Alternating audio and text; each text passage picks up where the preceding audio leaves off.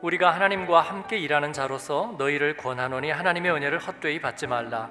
이르시되 내가 은혜 베풀 때에 너에게 듣고 구원의 날에 너를 도왔다 하셨으니 보라 지금은 은혜 받을 만한 때요. 보라 지금은 구원의 날이로다. 우리가 이 직분이 비방을 받지 않게 하려고 무엇에든지 아무에게도 거리끼지 않게 하고 오직 모든 일에 하나님의 일꾼으로 자천하여 많이 견디는 것과 환란과 궁핍과 고난과 매맞음과 갇힘과 난동과 수고로움과 자지 못함과 먹지 못함 가운데서도 깨끗함과 지식과 오래 참음과 자비함과 성령의 감화와 거짓이 없는 사랑과 진리의 말씀과 하나님의 능력으로 의의 무기를 좌우해 가지고 영광과 욕됨으로 그러했으며 악한 이름과 아름다운 이름으로 그러했느니라. 우리는 속이는 자 같으나 참되고 무명한 자 같으나 유명한 자요 죽은 자 같으나 보라 우리가 살아 있고 징계를 받는 자 같으나 죽임을 당하지 아니하고 근심하는 자 같으나 항상 기뻐하고 가난한 자 같으나 많은 사람을 부요하게 하고 아무것도 없는 자 같으나 모든 것을 가진 자로다. 아멘. 고린도후서 강해를 계속하겠습니다. 오늘 은혜의 버튼이라는 주제로 여러분과 말씀을 나눕니다. 먼저 얘기를 어, 하나 하겠습니다. 아서 루이스와 아, 노마 루이스는 예, 젊은 부부입니다. 뉴욕의 한 아파트에서 평범한 삶을 살고 있는 그런 부부인데 하루는 어, 초인종이 울려서 그 부인 노마 루이스가 나가 보니까 자그마한 소포가 하나 와 있었습니다. 그래서 그 소포 내용을 뜯어 보니까 아, 버튼을 누르게 되어 있는 예, 조그만 도구가 하나가 들어 있는 거예요. 그리고 거기에 예, 쪽지가 들어 있습니다. 오늘 오후 8시쯤에 어, 나의 예, 스튜어트가 당신을 방문할 겁니다. 아, 스튜어트는 집사 그런 거죠. 예, 그 일을 어, 위탁받은 어, 사람이 당신을 방문할 거다. 저녁 8시가 되니까 아니나 다를까 아, 한 사람이 방문했습니다. 그리고 궁금해하는 그 젊은 내외에게 얘기를 하는 겁니다. 지금 우리는 간단한 실험을 하나 하고 있는데 혹시 이 실험에 참여하겠습니까? 아, 무슨 실험인데요? 그러니까 아, 만약에 당신이 이 단추를 누르면 당신은 5만 달러를 받게 되고 그 대신에 세상 어딘가에서 당신들이 모르는 사람 하나가 죽게 됩니다. 너무나 황당하죠? 부부가 그래서 아니 어떻게 거절했습니다. 그러나 생각해 보라고 그 상자를 두고 갔고 그 부부도 뭔지 모르게 그 상자를 받았습니다. 남편은 완강하게 말도 안 된다고 그랬습니다. 말도 안 돼. 누군가가 죽어가는 대가로 그럴 리도 없지만 그래도 어, 그런 비도덕적인 장난 같은 모험을 할 수는 없어. 그런데 부인의 생각은 조금 달랐습니다. 시간이 지날수록 어, 이 생각은 정당화되기 시작했어요. 누군가 만약에 죽는다고 해도 그 사람은 아마 중병에 걸려 있을 수도 있고 그리고 얼마 인생이 남지 않았거나 아니면 별로 생산적인 나이가 아닐 수도 있고 아주 나쁜 사람일 수도 있잖아. 게다가 이 5만 불이라는 돈은 그들에게는 큰 돈이었습니다. 어, 여보, 당신도 원하는 거였잖아. 유럽 여행 한번 가보는 거, 그죠? 어, 라인강 로렐라에 가는 거. 우리는 점심 때 차 마시러 가지만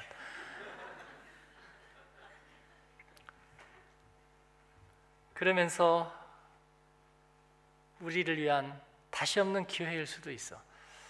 그러면서 남편이 없는 틈을 타서 이 아내는 그 버튼을 눌러버렸습니다. 아, 시간이 한참 흐르고 아무 일도 일어나지 않는 것 같았습니다. 그래서 한편으로는 안심이 되고 한편으로는 맥이 빠졌죠. 그런데 저녁 나절에 전화가 온 거예요. 병원이었습니다. 전화를 받았더니 당신 남편이 지하철 플랫폼에서 떨어져서 기차에 치여서 죽었습니다. 하는 그 멘트였어요.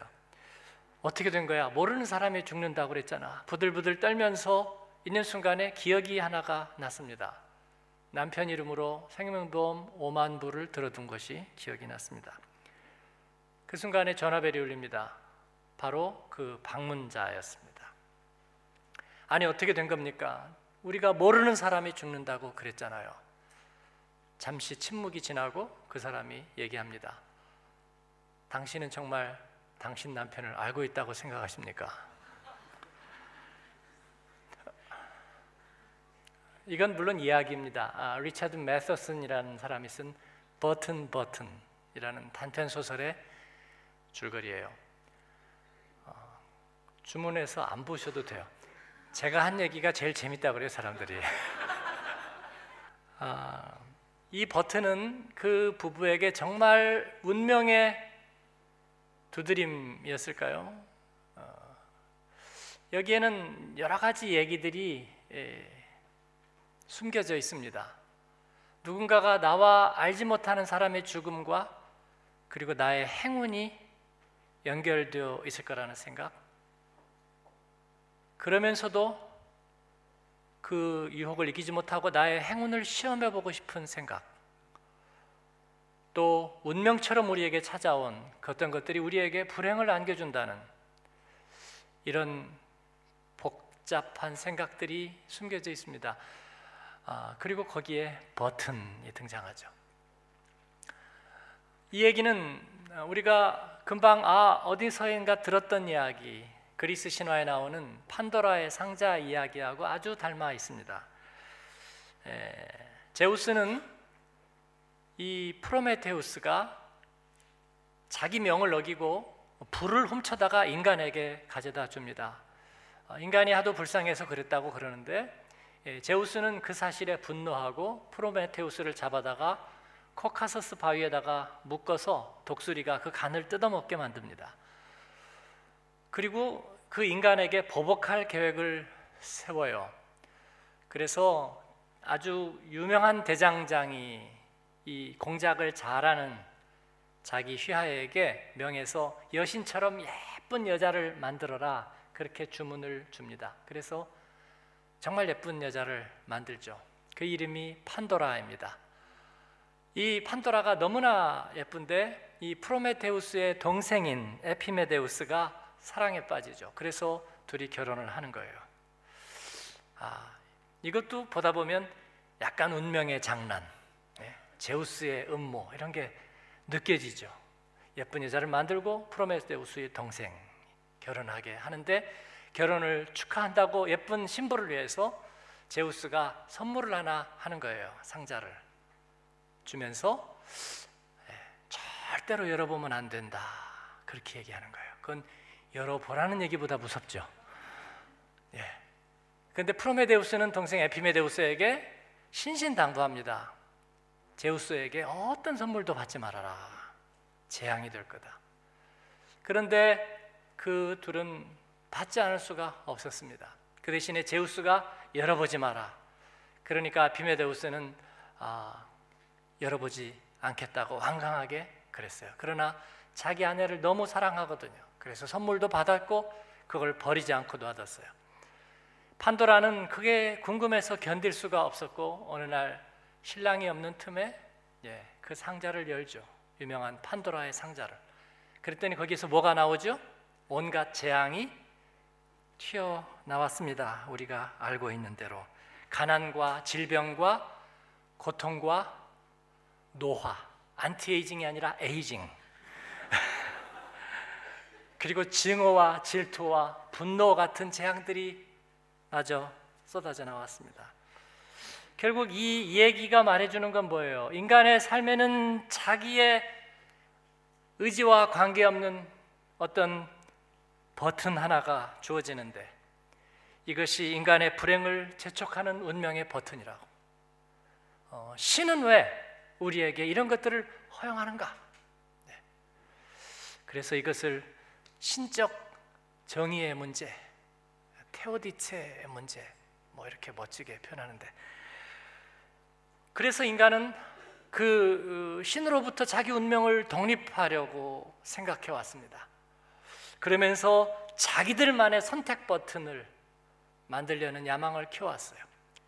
이 버튼의 역사라는 글에도 보면 인간이 이 도구를 사용하다가 기계를 만들게 되죠. 더 효과적으로 자기의 삶과 주변을 통제하고 지배하기 위해서 그 대신에 자기가 마음 먹는 대로 나에게 불행을 가져오는 것이 아니라 나에게 유리한 대로 그래서 레버를 만들고 전기 스위치를 만들고 그리고 작동 버튼을 만들죠. 어, 전에는 뭐 이 레버라든지 아니면 피아노의 예, 작은 키를 두드림으로 현을 움직이는 원리라든지 그러다가 이제 전기 스위치가 들어오고 그러면서 버튼은 점점 점점 많아졌습니다. 더 많은 것들을 통제해야 되기 때문에요. 우리 건축위원회가 모였는데 새 성전은 버튼이 더 많아질 거 아니겠어요? 그러니까 우리 예, 담당하시는 집사님께 누가 물었습니다. 나중에 나갈 때 그 불을 일일이 다 꺼야 되나요? 그랬더니 한 번에 끌 수 있습니다. 핸드폰으로 끌 수 있습니다. 이야.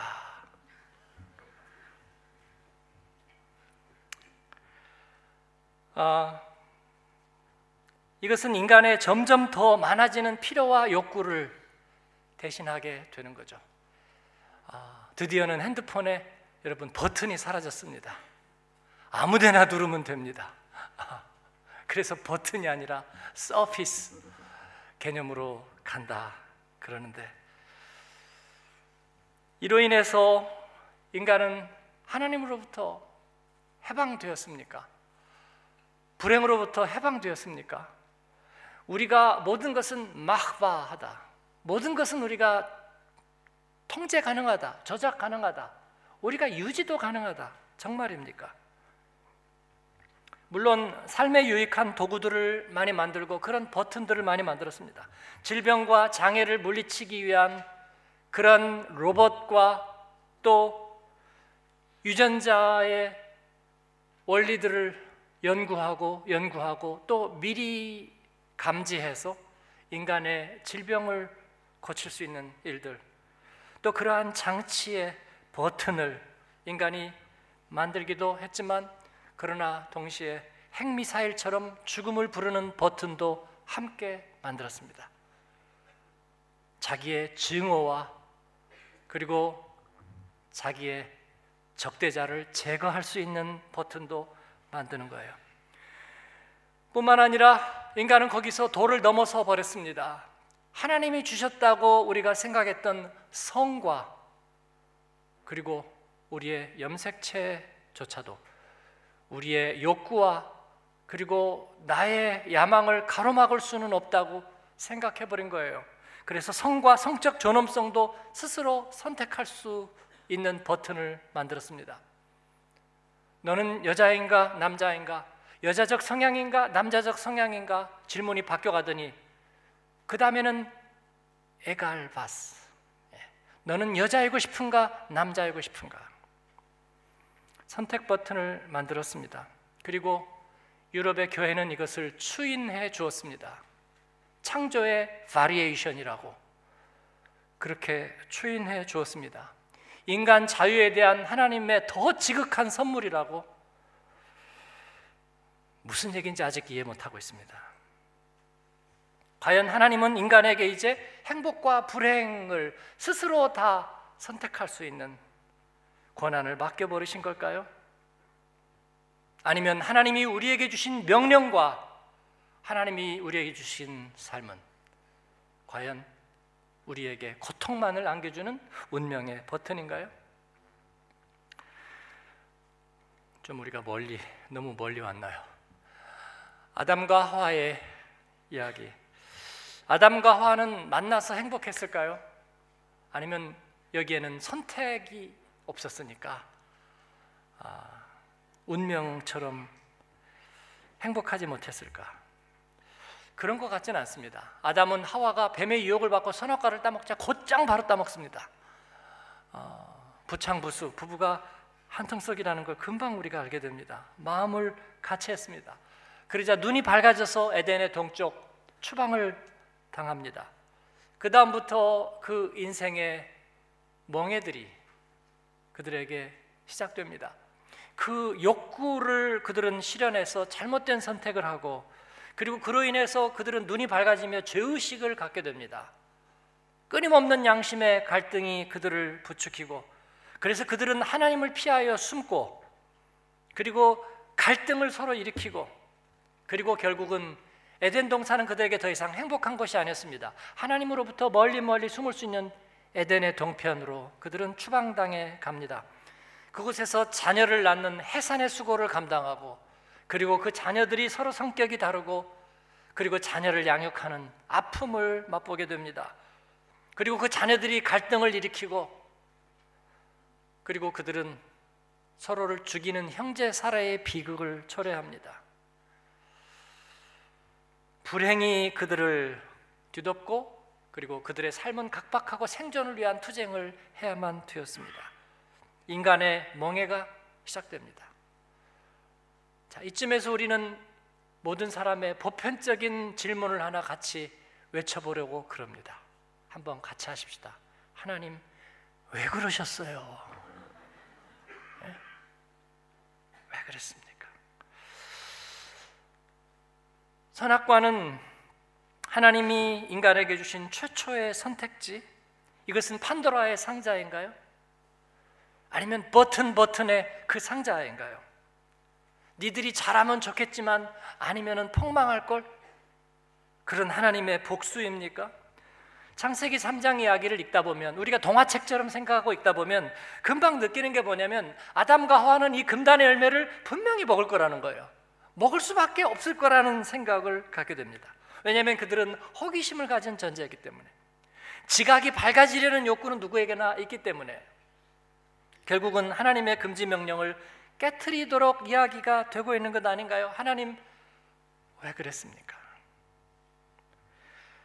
자, 시간을 훌쩍 뛰어넘어서 우리 이야기로 돌아옵니다. 네, 인간은 왜 고난과 역경을 겪지 않으면 안 되는 것일까요? 나이가 들면 왜 노한에 시달려야 되는 걸까요? 자녀를 기르는 것은 왜 이렇게 힘든 일일까요? 왜 애정과 사랑과 그리고 모든 것을 주는 것 같은데도 거기에서 가슴 아픔과 상처와 그리고 어려움이 찾아올까요? 왜 하나님은 우리에게 존귀한 생명을 주시고 우리에게 또 고통을 주시는 것일까요? 고난이란 무엇인가? 고통이란 무엇인가? 다시 묻습니다. 여러분, 고통이란 무엇입니까? 지각 능력입니다.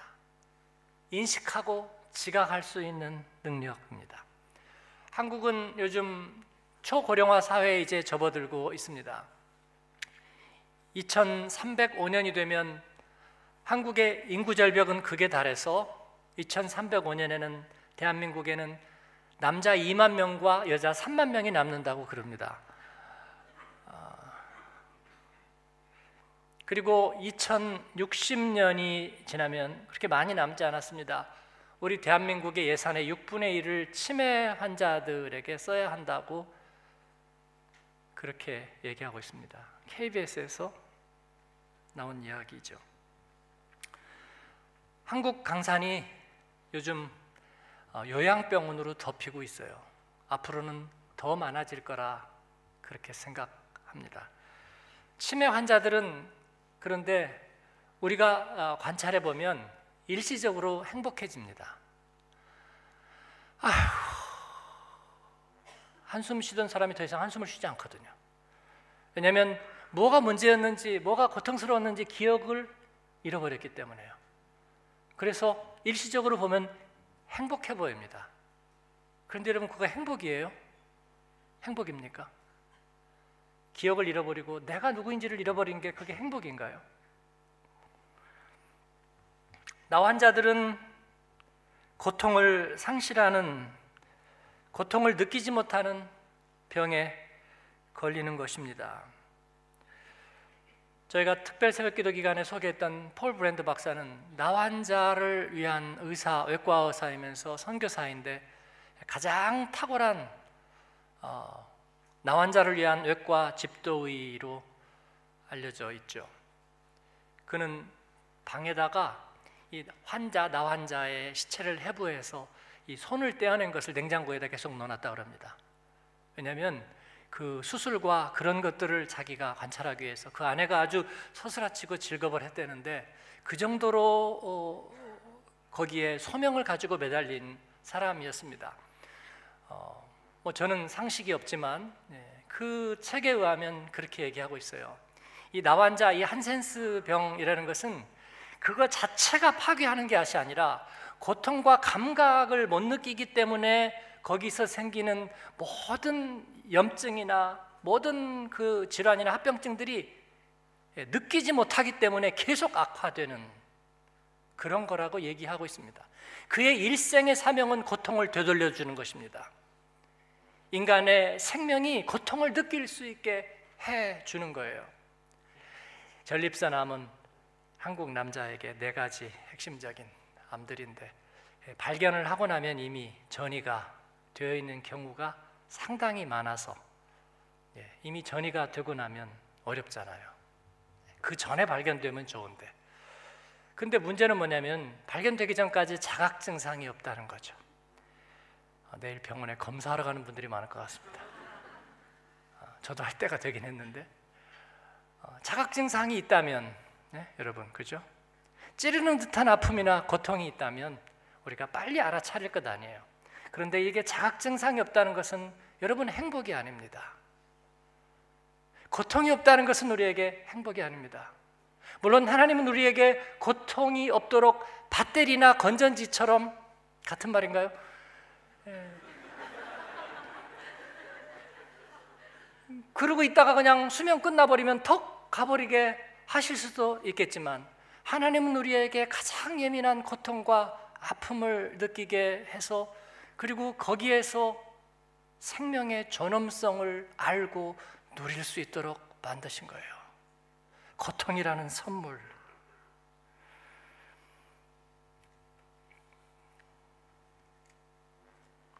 그리고 하나님께서는 우리의 인생에 선택지를 주십니다. 왜 선택해야 될까? 노 버튼이면 좋지 않을까? 하나님이 우리를 사랑하신다면 선택의 여지가 없이 하시지 않았으면 좋지 않았을까? 선악과를 제시하지 않았더라면 구약 성경의 욥은 불행의 아이콘입니다. 그는 어느 날 자녀들이 일시에 다 떼죽음을 당해요. 그리고 그가 하나님을 믿고 있었지만 그리고 자기의 재산을 다 잃어버립니다. 그리고 자기의 몸은 질병에 걸려서 예, 그 얼마나 악창과 종기가 가려웠던지 기왓장으로 긁었다고 얘기하죠. 그리고 아내는 자기를 저주하고 떠나갑니다. 그는 자기의 불행을 보면서 지난 날을 그렇게 탄식합니다. 내 태어난 날이 멸망하였더라면, 그날이 캄캄하였더라면, 하나님이 위에서 돌아보지 않으셨더라면, 빛도 그날을, 나의 생일을 비추지 않았더라면, 어찌하여 내가 태에서 죽어서 나오지 않았던가? 어찌하여 내 어머니가 해산할 때에 내가 숨지지 아니하였던가? 엽기 3장에 있는 이야기들입니다.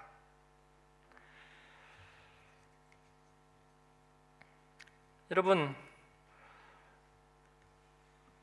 하나님이 우리에게 주신 선택은 축복입니까 저주입니까? 가정이라는 선택은 축복입니까 저주입니까? 우리에게 주는 이 유한하고 그리고 연약한 생명 꺼져가는 심지어 갖고 상한 갈대 같은 우리의 생명은 저주입니까 축복입니까? 욥은 닥쳐온 불행 앞에서 탄식하고 원망하죠. 그런데 욥이 여기에서 발견한 게 하나 있습니다. 욥기 3장을 보면서 제가 갑자기 느낀 구절이 있어요. 뭐냐면 어찌하여 고난 당하는 자에게 빛을 주셨으며 마음이 아픈 자에게 생명을 주셨는고 그렇게 탄식하고 있어요. 그 다른 사람은 잘 못 느낀 거예요, 여러분. 못 느낀 거예요. 빛이 있지만 빛이라고 느끼지 못하고 생명이 있지만 생명이라고 느끼지 못하던 그에게 그가 고난 중에 고난 당하는 자에게 하나님 빛을 주셨네요. 마음이 아픈 중에 하나님은 생명을 느끼게 해주시네요라고 탄식합니다. 저는 거기에서 이 셰익스피어의 유명한 햄릿에 나오는 그 유명한 독백을 떠올렸습니다. To be or not to be, that is the question. 사느냐 죽느냐 그것이 문제로다. 이 독백의 배경을 보면 덴마크의 왕자였던 햄릿은 자기의 숙부가 아버지를 독사라는 그 사실을 나중에 알게 됩니다. 그리고 자기의 그 사랑하던 어머니가 자기 아버지를 죽인 그 원수의 아내가 되어서 아양을 떠는 것을 보아야만 되었습니다. 게다가 자기가 사랑하는 여인은 자기 원수의 그 간신의 딸입니다. 게다가 자기 운명은 어떻게 될지 전혀 알 수가 없는 거예요. 그래서 그는 삶과 죽음 사이에서 망설입니다. 사느냐 죽느냐. 독자들은 이 햄릿의 독백이야말로 근대적인 인간의 탄생이라고 호들갑을 떱니다. 이제 운명을 신에게서 인간에게로 다시 가져왔다고. 그러나 그런 단서는 전혀 없습니다. 햄릿에게 선택의 여지가 없다는 것은 분명합니다. 햄릿은 죽음으로 가슴의 고통과 수많은 고뇌를 끝장낼 수만 있다면 이거야말로 열렬히 바라는 결과가 아닌가? 그렇게 얘기하면서도 그러나 이 죽음이라는 꿈을 그 이후에 어떤 일이 일어날지를 우리는 모르기 때문에 나는 이렇게 비겁하게 살 수밖에 없다고 그렇게 탄식합니다. 그러면 왜 사느냐 죽느냐가 그에게 문제가 되었을까? 그 다음에 실마리가 되는 얘기가 나와요. 사느냐 죽느냐 그것이 문제로다. 어느 쪽이 더 고결한가? 그는 그 아주 비정하고 정글 같은 그리고 정말 터질 것 같이 고통스러운 그 순간에서 문득 깨닫게 된 것은 무엇이 고결한 삶이냐 하는 거예요. 햄릿의 이야기는 비극적 결말로 끝나지만 하나님은 우리에게 묻고 있는 것입니다. 무엇이 고결한 삶인가? 우리들의 생명은 어디로부터 오는가? 우리의 사랑은 어디로부터 오는 것인가? 무엇이 우리에게 주는 삶의 존귀함인가? 사랑하는 여러분, 하나님이 우리에게 주신 것은 단순한 운명의 장난, 고통이나 고통에 대한 지각만이 아니라 고결한 삶에 대한 깨달음이고, 그리고 이를 통해서 하나님은 우리를 돌아오라고 부르시는 줄로 믿습니다. 돌아오라고 부르시는 거예요. 내게 돌아오라. 오늘 말씀을 하기 위해서 먼 길을 돌았습니다. 오늘 말씀에서 바울과 그 일행들, 예수님을 만난 복음의 사람들은 엄청난 시련을 겪었다는 것을 우리들에게 얘기해 주고 있습니다. 아마 과장이 없는 얘기일 것 같습니다. 사절 이하에 나오는 고통들은 서술하기에도 벅찰 정도입니다. 육체적인 고통만이 아니라 정신적인 고통, 영적인 고통, 그리고 유기당하는 고통, 그리고 관계의 고통들이 망라되어 있습니다. 그런데 그들은 이 고통을 그들의 선택이었다고 말합니다. 고통을 선택했다는 뜻 아닙니다. 누가 고통을 선택하겠습니까? 그들은 하나님의 선물을 받아들였습니다. 하나님의 상자를 열고 하나님의 선물을 받아들였더니 그들이 겪어야 되는 세상의 수많은 고통들이 그들에게 찾아왔지만 그러나 그 고통 속에서 그들이 발견한 것이 있다고 그 위대한 대조법을 말해주고 있는 것입니다. 뭐라고 얘기하냐면 그들에게는 환란과 궁핍과 고난과 매맞음과 갇힘과 난동과 수고로움과 자지 못함과 먹지 못함이 있었는데 그 가운데서 그들이 발견한 것은 그 하나님의 은혜의 버튼을 눌렀더니 발견한 것은 깨끗함과 지식과 오래 참음과 자비함과 성령의 감화와 거짓이 없는 사랑과 진리의 말씀과 하나님의 능력으로 의의 무기를 좌우에 지니는 그런 영광을 그들은 보게 되었다고 말하는 것입니다.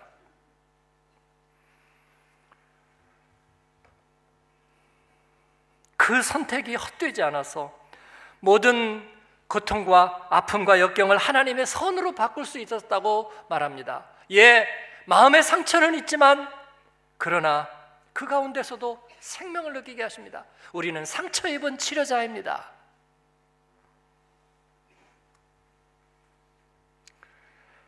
하나님이 우리에게 주신 것은 바로 그와 같은 존귀한 생명, 또 그 하나님께로 돌아가는 부르심인 줄로 믿습니다. 오늘 말씀은 우리들에게 그렇게 결론을 맺고 있습니다. 우리에게 주신 하나님의 버튼은 은혜의 버튼이라고. 지금은 은혜 받을 만한 때요. 지금은 구원의 날이라고 말합니다. 그들은 세상의 고통을 선택하는 대신에 하나님의 은혜를 선택했습니다. 그리고 그 버튼 상자의 포장지를 뜯으면 그렇게 써 있습니다. 영접하는 자, 곧 그 이름을 믿는 자들에게는 하나님의 자녀가 되는 권세를 주셨으니 이 버튼을 누르면 하나님의 자녀라는 계정이 생긴다고 말하는 것입니다. 그 계정이 생겨요. 존귀한 하나님의 생명을 누리게 하시는 바로 그 하나님과 우리는 소통의 계정이 생기는 것입니다. 우리는 그 길을 알게 되는 것입니다. 매뉴얼대로 버튼을 누르고 yes, yes, 예, 예 눌렀더니 뭐가 나옵니까? smile 로고가 나오고 끝났습니다. 접속되었습니다. 이제 사용하시면 됩니다. 그게 겐역시든 LG든 상관없이 말씀을 맺습니다. 사랑하는 여러분, 하나님께서 여러분에게 주신 것은 운명의 버튼이 아닙니다. 절반의 실패, 그 두려움의 형벌과 같은 그것을 주신 적은 없습니다. 하나님이 우리에게 주신 것은 두려움의 영이 아닙니다. 사랑과 능력입니다. 깨어 있음입니다. 예수 그리스도의 사람들은 이제 하나의 버튼만을 가졌습니다. 은혜의 버튼입니다. 옆 사람에게 확인 좀 해주세요. 당신은 하나의 버튼만 가졌습니다. 그리스도 안에서 정죄함이 없거든요. 매일매일 그 주님과 접속해서 영적 스위치를 켜고 하나님의 마음을 읽으며 성령이 이끄시는 대로 살아있는 말씀의 안내를 따라가시기를 축원합니다. 양육반에 있는 분들은 어디서 많이 들은 이야기죠. 마음의 엔터키를 치십시오. 그래서 고통을 역으로 이기는 지혜를 얻고 하나님께 쓰임 받는 십자가의 사람들, 은혜의 사람들 되시기를 주님의 이름으로 축원합니다. 기도하겠습니다.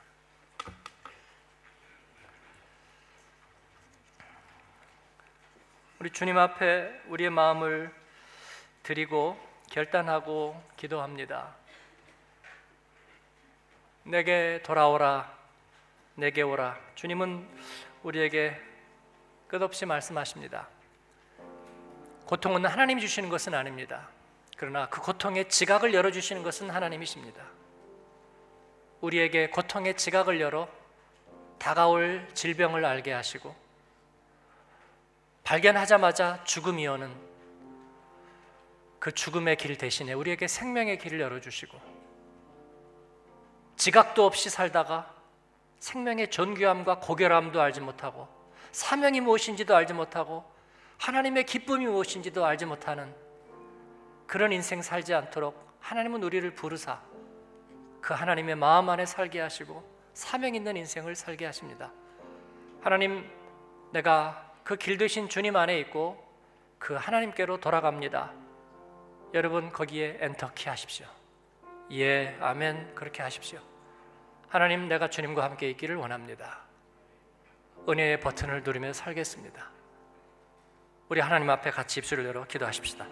은혜로우신 아버지 하나님 감사합니다. 주님 오늘도 저희와 함께 하여 주시고 말씀하여 주시니 감사합니다. 하나님 우리가 은혜 받을 만한 때에 주님을 만나게 하시고 주님의 음성 듣게 하시고 예배하게 하시는 주님으로 인하여 내가 감사합니다.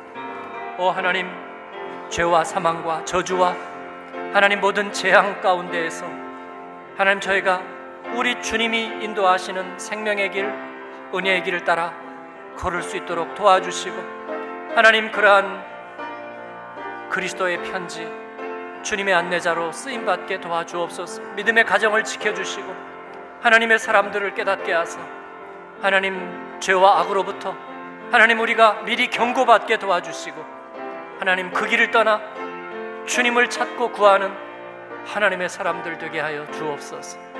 예수님의 이름으로 기도합니다.